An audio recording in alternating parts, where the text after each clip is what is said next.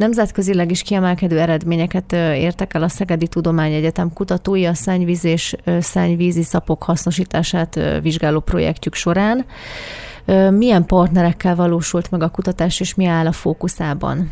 Négy nagy egyetem vesz ebben részt, a Miskolci Egyetem, ők a koordinátorok valójában, a Soproni Egyetem, a Pécsi Tudományegyetem, illetve a Szegedi, Szegedi Tudományegyetem. Ennek a négy egyetemnek összességében öt fókuszterülete van, amit úgy hívunk, hogy kutatási sejtek a Szegednek, ha most akkor fordítva kezdem, a Szegednek a szennyvíztisztítás, én úgy mondanám inkább a vízkörforgás, tehát globálisan tekintve a vízkérdést, hanem beleértjük a szennyezett vizek tisztítását, a szennyvizek, szennyvízi szapok kezelését.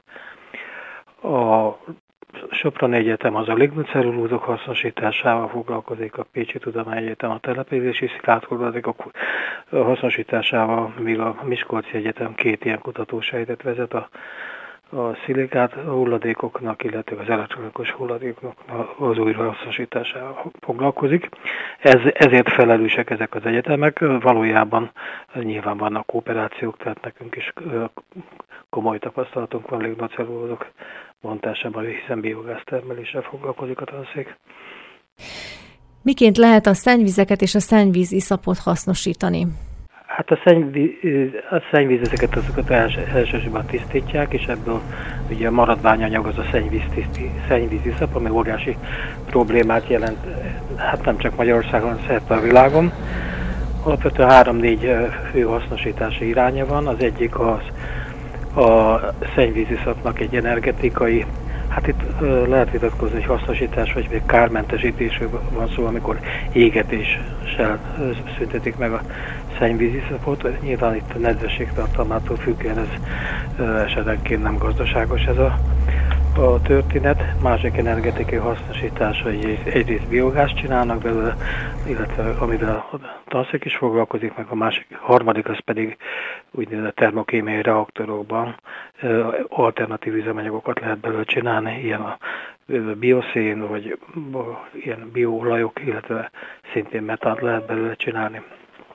A további hasznosítási lehetőség az elsősorban a mezőgazdaságot illeti, a szennyvízeszap rendkívül sok elemet tartalmaz, ami esetenként hasznos.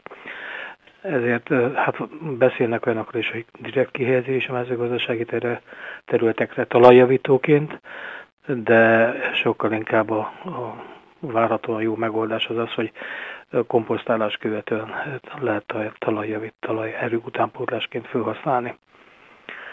Ezzel nagyon szoros kapcsolatban van, ugye, hogyha kihelyezünk ilyen szennyvízi szapot, aminek még ugye komoly a szerves anyagtartalma, ennek a széndiokszid kibocsátása rendkívül ö, kritikus, és úgy kell tudni ezt kihelyezni, hogy ne az történjen, hogy a kihelyezett szennyvízszap gyakorlatilag a mikróbák elégetik, és szimplán széndiokszid legyen belőle. A, a széndiokszid kibocsátási technológiák közül Hát egyrészt ugye a biogáz, ami kiszedi a szenet a szennyvízi szabból, az egy hasznosítási lehetőség. Hasonlóképpen a termokémiai reaktor, amivel egy másik pályázatban foglalkozunk, de egyéb fotoszintetikus mikrobákkal, amik ugye elnyerik a széndiokszidot, régebben sokat foglalkoztunk, de most is az SZDK-val közösen volt a pályázat alatt közös publikáció algából történő hidrogéntermelésre, illetőleg az is igaz, hogy a tanszéken foglalkozunk olyanokkal, hogy, hogy a különféle hulladéki szapokat, csirketrágya meg egyebeket, ezt algáskezelést követően hasznosítsuk biogáztermelésre. Általában a szennyvíz, a biológiai szennyvíz iszaptisztításnak is egy komoly problémája, hogy ez sok aerob megy, ami viszonylag nagy mennyiségű széndiokszid kibocsátása jár, erre is keresünk a megoldást. A települési szilárd hulladékból hogyan lesz nyersanyagforrás? Hát először is szelektíven kell gyűjteni. Itt a Miskolci Egyetem és a Pécsi Tudományegyetem dolgozott ki a valahol Zala megyébe egy olyan válogatót, ahol ö, szét lehet őket választani. Nyilván közismert példák a műanyagok, illetve a papírnak a, az újrahasznosítása, de hogyha ilyen energetikai nézzük, akkor leginkább a zöld hulladék, illetve a biomassa jellegű hulladékoknak az energetikai hasznosításával lehet foglalkozni. Hát még szelektívebb gyűjtés esetén ugye ez azért rendszeresen változik, hogy mennyire szelektíven gyűjtik a, a hulladékokat, esetenként ezekből a melléktermékekből értékes anyagokat is lehet előállítani. Ezt olasz példát említenék, az a narancsének az ilyen jellegű feldolgozása, de számos olyan élelmiszeripű termék van, hogyha azt külön gyűjtenénk, akkor azért így kapott melléktermékekből értékes mellékanyagokat lehet, értékes anyagokat, termékeket lehet kinyerni. És hogyan lehet a lignocellulózokat hasznosítani? A lignocellulózokra hát leginkább a sopron fókuszál, ott hát az egyik triviális dolog, hogy a fákat elégetik, tehát ez nem kérdés, ami nem feltétlenül a legjobb megoldás.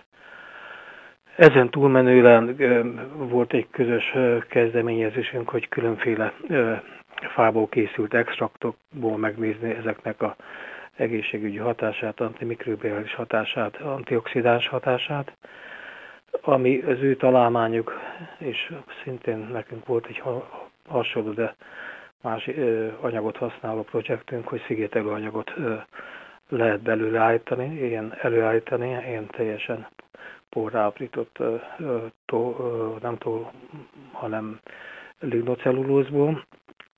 Erre természetes eredetű ragasztóanyagot is fejlesztettek ki. Itt így nyilván átfed egy kicsit a, vagy kombinálható a projekt a Miskolci Egyetemnek a szilikát hasznosításával, hiszen a kettőt kombinálva lehet olyan paneleket csinálni, amit belső szigetelésre, vagy akár külső szigetelésre lehet hasznosítani. Nekünk itt ilyen tollag volt, ilyen kapcsolatban próbálkozásunk. Utolsó pedig az, hogy nyilván ebből is próbálgatunk biogázt előállítani. Ma volt erről egy szeminárium, pontosan ilyen fűzfának a hasznosítását vizsgáljuk. Miként lehet az elektronika és az elektromos eszközök hulladékából értékes anyagot nyerni? Hát ez egy talán a leg nagyobb kihívások egyike. Hát ezzel a Miskolci Egyetem foglalkozik, ez nekünk azért viszonylag limitált közünk van, mert elsősorban biológiával foglalkozunk. Hát azokat a ritka fémeket, amelyek ezekből a nyákokban benne vannak, ezeket próbálják különféle technikákkal, nyilván van egy őrlés elsősorban mechanikai, mágneses, flotációs, tehát ilyen klasszikus ipari szeparáció elválasztani, amiben volt egy megkeresésünk, hogy ezt esetleg kombinálnánk baktériumokkal, pont fotoszintetikus baktériumokkal, amelyek olyan savas közeget tudnak teremteni, ami segítsége például az iridium, az kioltható ezekből a nyákokból. Hát leginkább erre irányulnak ezek a kutatások, hiszen egy irányú a felhasználás, tehát a Földön nagyon kevés helyen van forrás, és miután ebből terméket csinálnak, ez diszpergálódik a, a különféle országok között. Milyen innovatív hasznosítása létezik a nagy tömegű ipari és bányászati hulladékoknak, valamint melléktermékeknek? Hát ahogy az előbb említettem, az, egy, az egyik ilyen, hogy amivel foglalkoznak, ilyen szilikát paneleket csinálnak, szintén hasonlóan, csak más nyersanyagból, mint a, a, so, a Soproni Egyetem. Másrészt pedig hát sokszor ugye út, utakba építik be, harmadrészt pedig, ami a, mondjuk a Szegedi Tudomány Egyetemmel közös projekt, a Környezettudományos Műszaki Intézettel, hogy ilyen szilikátokat fotokatalitikus célokra is fel lehet használni, ami konkrétan éppen akár szennyvíztisztításban is alkalmazható lenne, például a gyógyszerhatányagoknak a, a lebontására. Nagyon szépen köszönjük, és további jó munkát kívánunk Önöknek!